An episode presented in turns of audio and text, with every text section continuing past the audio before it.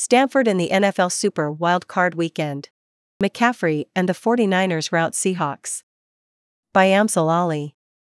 Running back Christian McCaffrey 17 had a historic performance in the 49ers 41 23 win over the Seahawks, amassing 136 total yards and scoring one touchdown.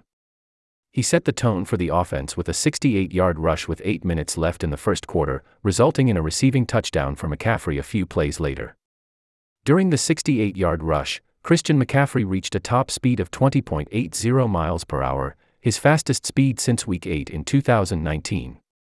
And despite wide receiver Deebo Samuel returning to the lineup, McCaffrey remained a vital part of the offense, handling the bulk of the ground game with 15 rushing attempts.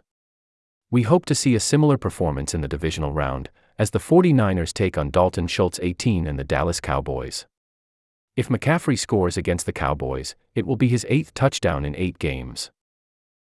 Similar to McCaffrey, Schultz had a standout performance in the Cowboys' 31 14 wildcard win over the Buccaneers, catching 7 out of 8 targets for 95 yards and 2 touchdowns, 22 yard catch in the first quarter and 11 yards in the second quarter. He led the Cowboys' receiving corps in all targets, receptions, and total yards gained, even with star receivers CeeDee Lamb, Tony Pollard, and Michael Gallup in the lineup. He is likely to play a significant role in the Cowboys' divisional round game against the 49ers defense on Sunday, both on and off the ball. Below, he drew coverage for an easy touchdown for CeeDee Lamb during the fourth quarter of the wildcard game. Wide receiver Trenton Irwin 18 played 12 of the 64 offensive snaps during the Bengals' 27 16 win over the Ravens. With Ja'Marr Chase, Tee Higgins, and Tyler Boyd at full health, Irwin will likely remain the fourth string receiver, maintaining a limited role for the Bengals. Seahawks tight end Colby Parkinson 20 had a lackluster performance against the 49ers. In Saturday's loss, he caught three targets for 14 yards. Comparatively, in the last three regular season games, Parkinson had outperformed Seahawks first string tight end Noah Fant, recording 16 targets. He will need to perform better next year, as the Seahawks ponder over who will serve as their number one tight end Parkinson, Fant, or Dissly.